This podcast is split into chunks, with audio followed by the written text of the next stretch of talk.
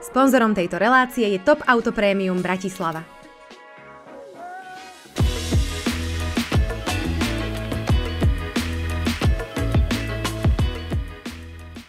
Ahojte, krásny slnečný deň vám želám. Vítajte pri sledovaní prvého dielu relácie Akčné ženy za volantom, ktorá je o akčných ženách a o krásnych autách.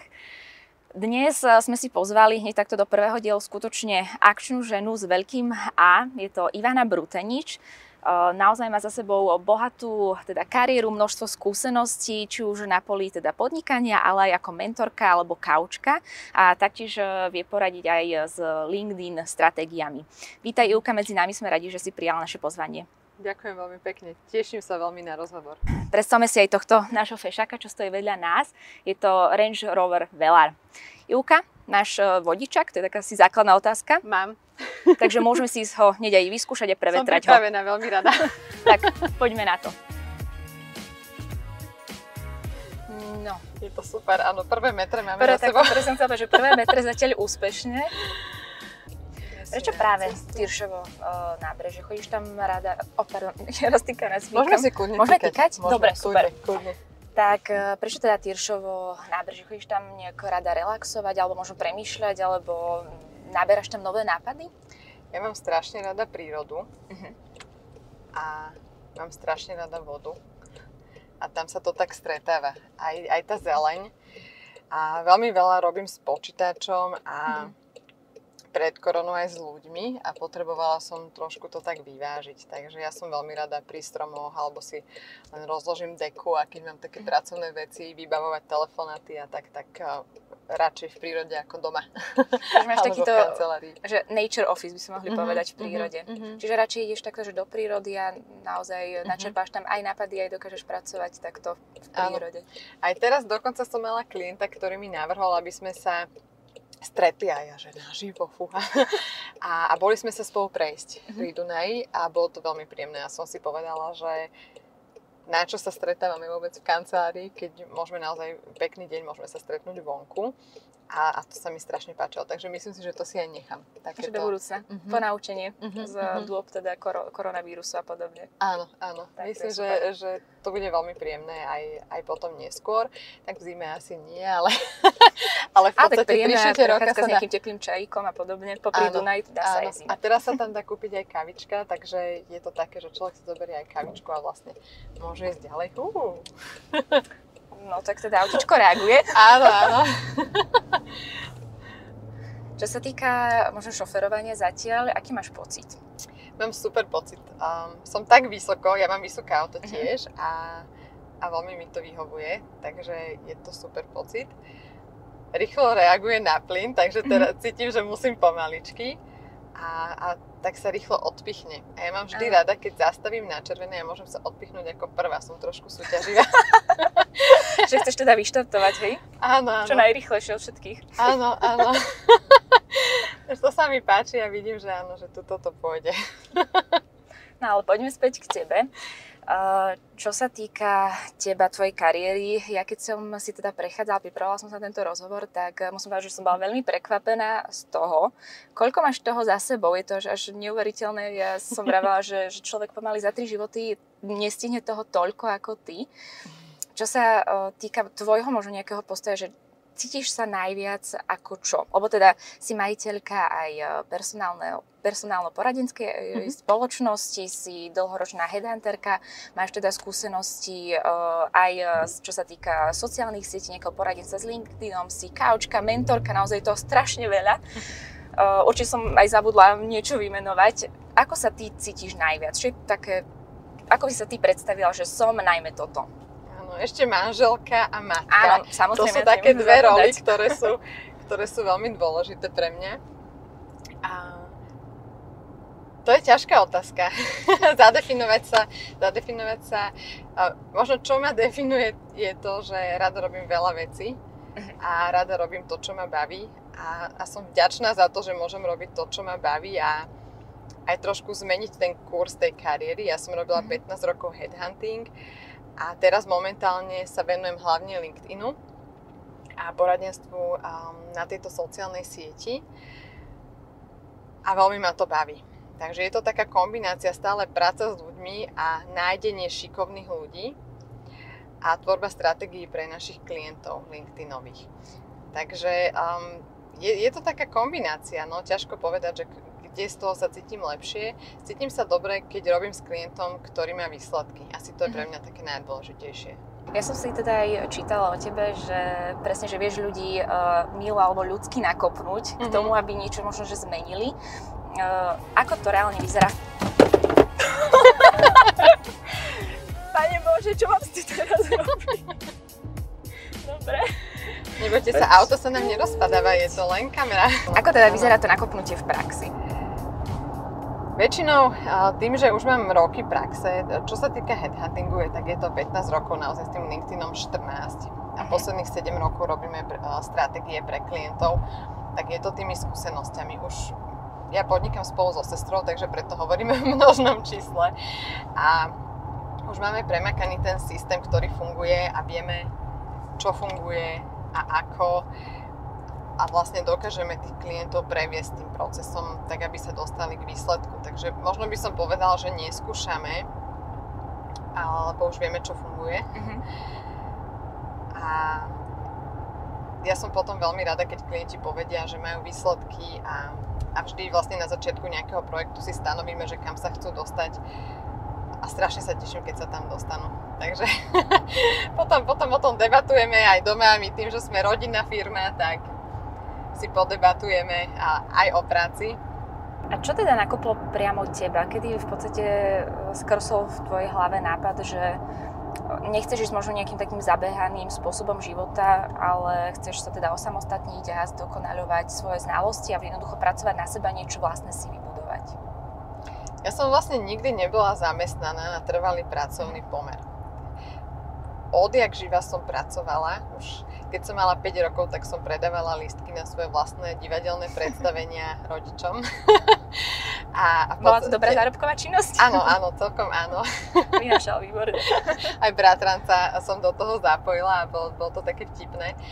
A každopádne od nejakých 15 rokov, možno aj skôr, som, som učila angličtinu, takže mm-hmm. v podstate vždy som si nejako zarábala sama na seba a rada som mala tú samostatnosť keď som mala 18 rokov, tak som išla do Ameriky na work and travel, ktorý som si financovala a bola to drahá záležitosť a ja som si dokázala to financovať sama, na čo som bola veľmi hrdá, takže mne veľmi vyhovovala tá samostatnosť, hoci s rodičmi mám veľmi dobrý vzťah a kedykoľvek som čokoľvek potrebovala, tak som to dostala. A keď som končila vysokú školu, tak som vlastne premyšľala, že čomu sa budem venovať. A potom z mestskej našej univerzitnej knižnice som vybavovala prvé zákazky, popri tom som sa učila na štátnice a ani neviem, čo bola tá, tá inšpirácia. Tým, že som z podnikateľskej rodiny, tak vždy som vlastne hľadala nejaké príležitosti a, a prišla mi to ako dobrá príležitosť. Tak som sa do toho pustila, aj mala som spoločničku, vtedy boli sme mhm. dve. A, a bolo povedať, to super rozhodnutie. Môžem povedať, že teda v podstate nejak ťa inšpirovala aj rodina tomuto. Mm-hmm. Že pocit, že si vyrastal v takom prostredí a, a prirodzene možno si k tomu nejako inklinovala. Určite. A ja som ani nezažila, ja viem, že mnohé ženy nemajú tú podporu z okolia. Mm-hmm. Ja som nezažila, že by mi povedali, pre Boha máš 21 rokov, akú firmu chceš zakladať, to je hlúposť e, vôbec. V podstate ani si nepamätám, aká bola tá reakcia, alebo bola taká prirodzená na to, že v pohode, vyskúšaj, uvidíš. Takže tá podpora tam vždy bola ak sa človek chce rozvíjať, tak čo by mal nejako robiť? Podnikanie je o riziku, mm, aj o takom pocite, že, že vlastne stále žiješ s tým pocitom rizika.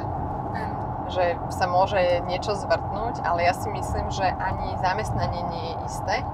A, a dokonca do určitej miery si myslím, že podnikanie má človek oveľa viacej v rukách ako zamestnanie ale každému vyhovuje niečo iné. Je to iný typ osobnosti. Sú ľudia, ktorí rozmýšľajú nad podnikaním, ale v skutočnosti by neboli spokojní, lebo proste ten človek, ktorý podniká, musí rátať s tým, že bude hľadať klientov, že musí robiť obchod.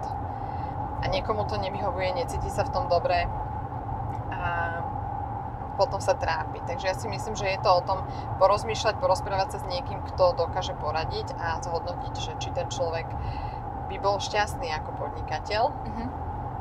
pustiť sa do toho, ak áno, ak, ak tam vidí ten potenciál. A dôležité je mať našetrené, hej, to je tak, taká, myslím si, že celkom základná vec, na ktorú ľudia zabudajú, že sa pustia do podnikania, mm-hmm. všetko nechajú tak a ja odporúčam prípadne popri zamestnaní to vyskúšať.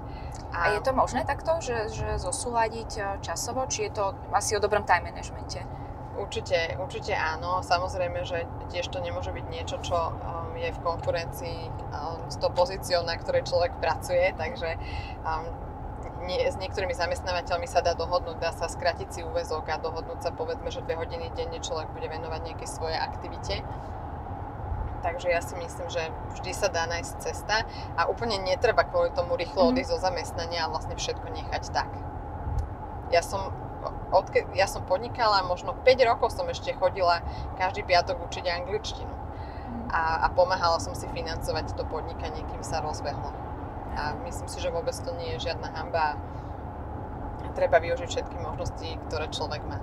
Čo by si inak povedala svojmu mladému začínajúcemu podnikateľskému ja, takto spätne už po tých rokoch skúseností a všetko, čo si si v podstate v tomto podnikateľskom uh, odvetvi odžila? To je veľmi dobrá a ťažká otázka. Som rada. ja, čo by som si povedala? Mm. Asi, že bude to dobré, že akákoľvek e, ťažká chvíľa, ktorá príde, je len obdobie, ktoré prejde a nakoniec bude všetko dobré. A ak to ešte dobre nie je, tak ešte nie je koniec. Že netreba sa vzdávať. Určite. Lebo tie ťažké chvíle, chvíle v podnikaní prídu a s tým treba počítať. Ako, myslím si, že každý ten podnikateľský príbeh ide raz hore, raz dole a, a, a žiaden nie je úplne bezproblémový. Takže vyrovnať sa s takými neúspechmi a oprašiť sa a vstať je v podstate vec, čo podnikateľ robí skoro každý deň. A, a myslím si, že toto je taká zručnosť, čo ma to naučilo. Mohli by sa povedať, že sú, sú nejaké neviem, možno, že 3 alebo 5 základných vecí, ktoré, alebo predpokladov, ktoré by mal človek mať, ak eh, teda chce začať podnikať, alebo uvažuje možno, že nad eh, tým podnikaním. Už teda spomínal si, že základy teda mať nejaký uh, budget na rozbeh toho všetkého, čo ešte iné by sme teda potrebovali mať, keď teda som sa rozhodla, že chcem dnes začať podnikať, potrebujem budget a čo ďalej? Určite odvahu. Uh-huh. Ísť do rizika. v podstate odvahu ísť do rizika a byť zodpovedná za to, že či na budúci mesiac mám čo jesť v podstate na začiatku. A pretože teraz sa veľmi veľa hovorí o startupoch, podnikateľoch a skôr z, z takého hľadiska, aké, aké je to skvelé, je to super, čo je a ja by som to nevymenila za nič. Ale na druhú stranu je, vlastne človek musí byť pripravený na to, že je to náročné Veľakrát si ľudia myslia, že keď budú podnikať, budú robiť menej, ako mhm. keď sú zamestnaní. Pravdou však je, že väčšinou robia viac.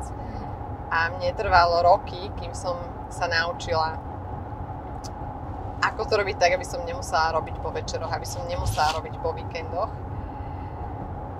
Takže aj taká ochota venovať tomu ten čas. Lebo to podnikanie na začiatku si to určite vyžaduje a myslím si, že ešte taká dôležitá vlastnosť je byť ochotný sa naučiť urobiť čokoľvek.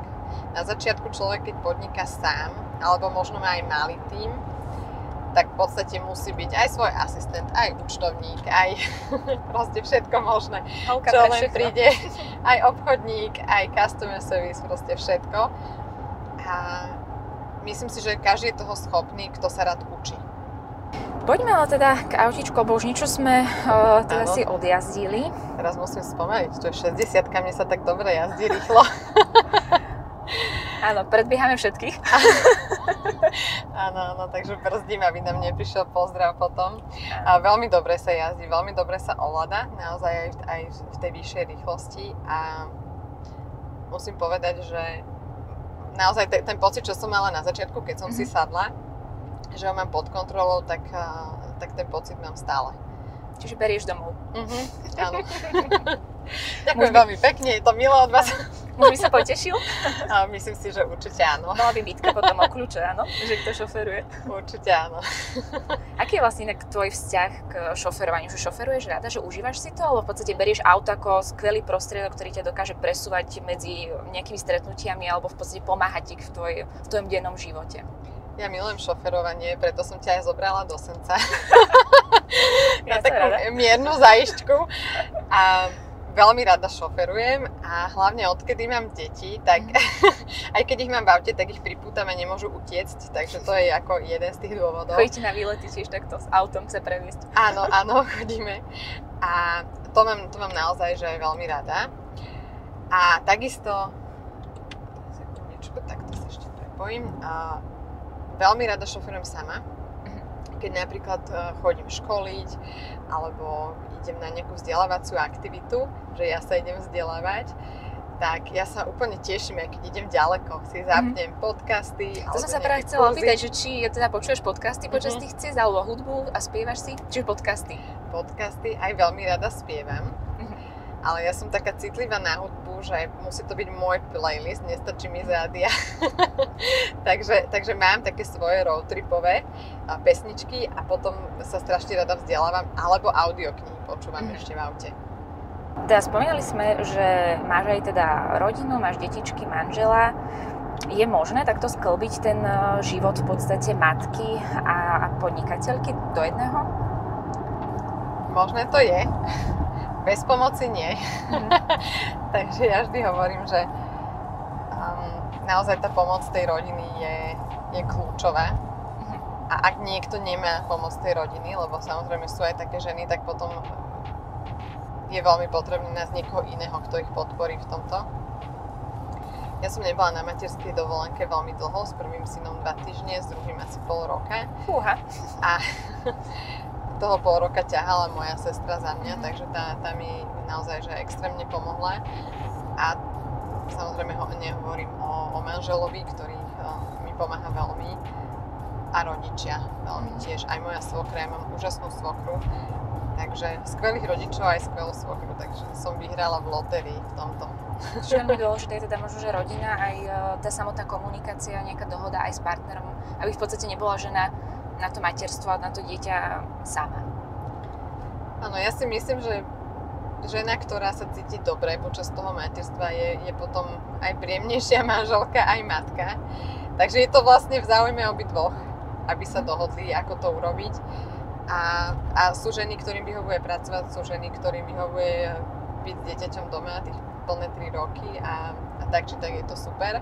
A ten partner by ju mal podporiť v tom, ako to ona cíti.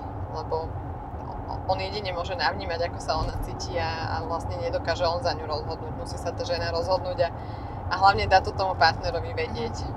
Si myslíš, že materská je to správne obdobie, kedy by mala možno, že žena e, rozmýšľať nad vlastným podnikaním alebo rozbiehať niečo? Myslím, že je to veľmi individuálne a myslím, že by mala počúvať, čo jej hovorí intuícia. Mhm. Ja si pamätám, keď sa mi narodil prvý syn, tak som prerábala svoju web stránku o 4 ráno, keď napríklad ma zobudila, tak som tak Mhm. zostala, išla som to prerábať. Ja som z toho mala obrovskú radosť. ja som sa tak strašne tešila, že, že proste môžem to vytvárať. A, a vlastne trochu som prerábala ten koncept podnikania, takže myslím si, že napríklad mne, mne to vyhovovalo. Naopak pri druhom synovi už tá logistika bola oveľa náročnejšia. Už keď má človek dve deti, tak celé to zladiť je náročnejšie. Takže ak teraz sa pozera nejaká mamička a rozmýšľa, tak pri prvom je to jednoduchšie ako pri dvoch. A, ale každopádne myslím si, že ten priestor tam je časový, ak je tam tá podpora zo strany rodiny, tak niekedy stačí hodinka, dve denne. Samozrejme, že nemusí teraz 12 hodín pracovať, ak nechce. Mhm.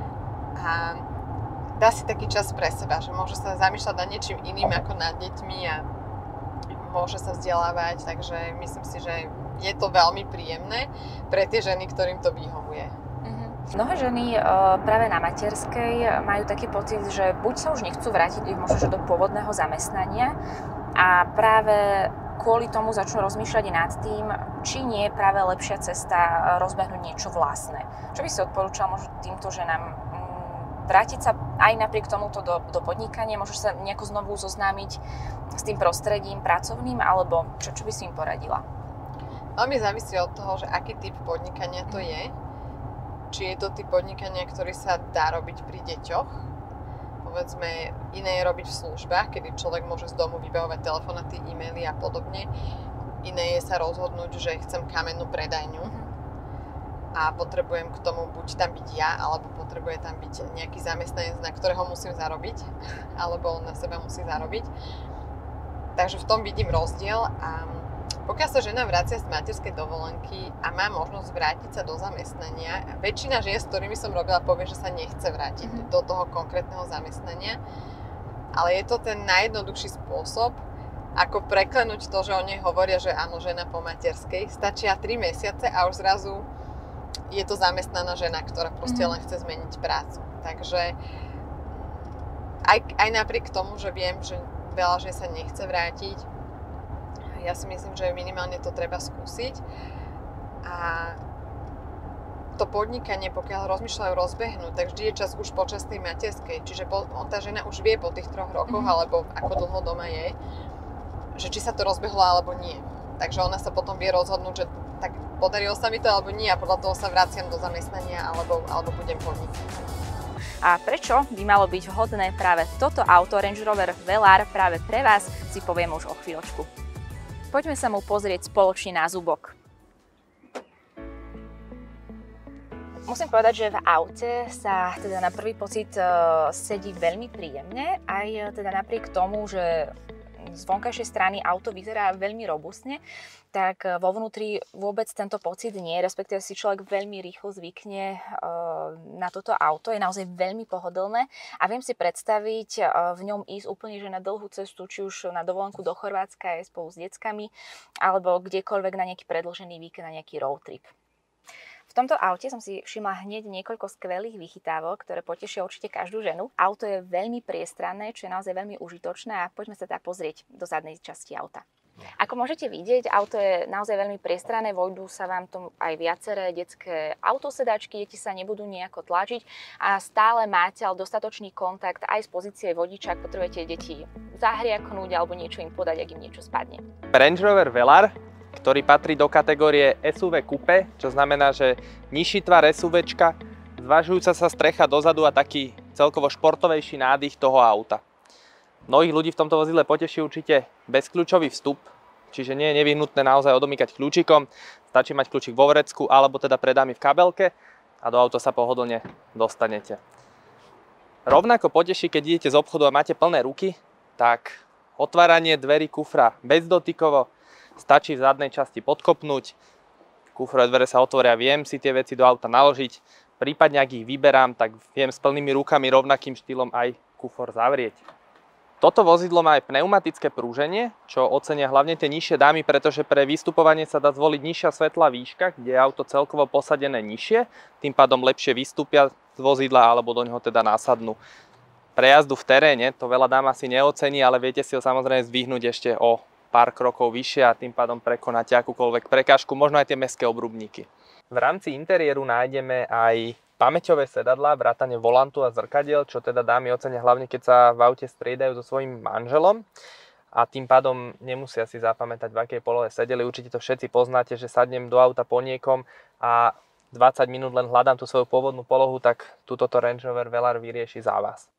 V rámci parkovania je tu asistent 360 stupňovými kamerami, ktorý určite nejednej dáme zjednoduší to parkovanie. A okrem teda klasickej zadnej kamery, ktorú si vieme navoliť v podstate takto, tak si vieme zvoliť aj ten pohľad zvonka auta, ktorý je naozaj že veľmi, veľmi dobre prehľadný a pri parkovaní si takto viete pozrieť, ako ste blízko k obrubníku a či vám to teda pri tom zatočení vyjde. Toto je naozaj systém, ktorý veľmi, veľmi zjednoduší to parkovanie. Tak čo dámy, beriete? Lebo ja jednoznačne áno.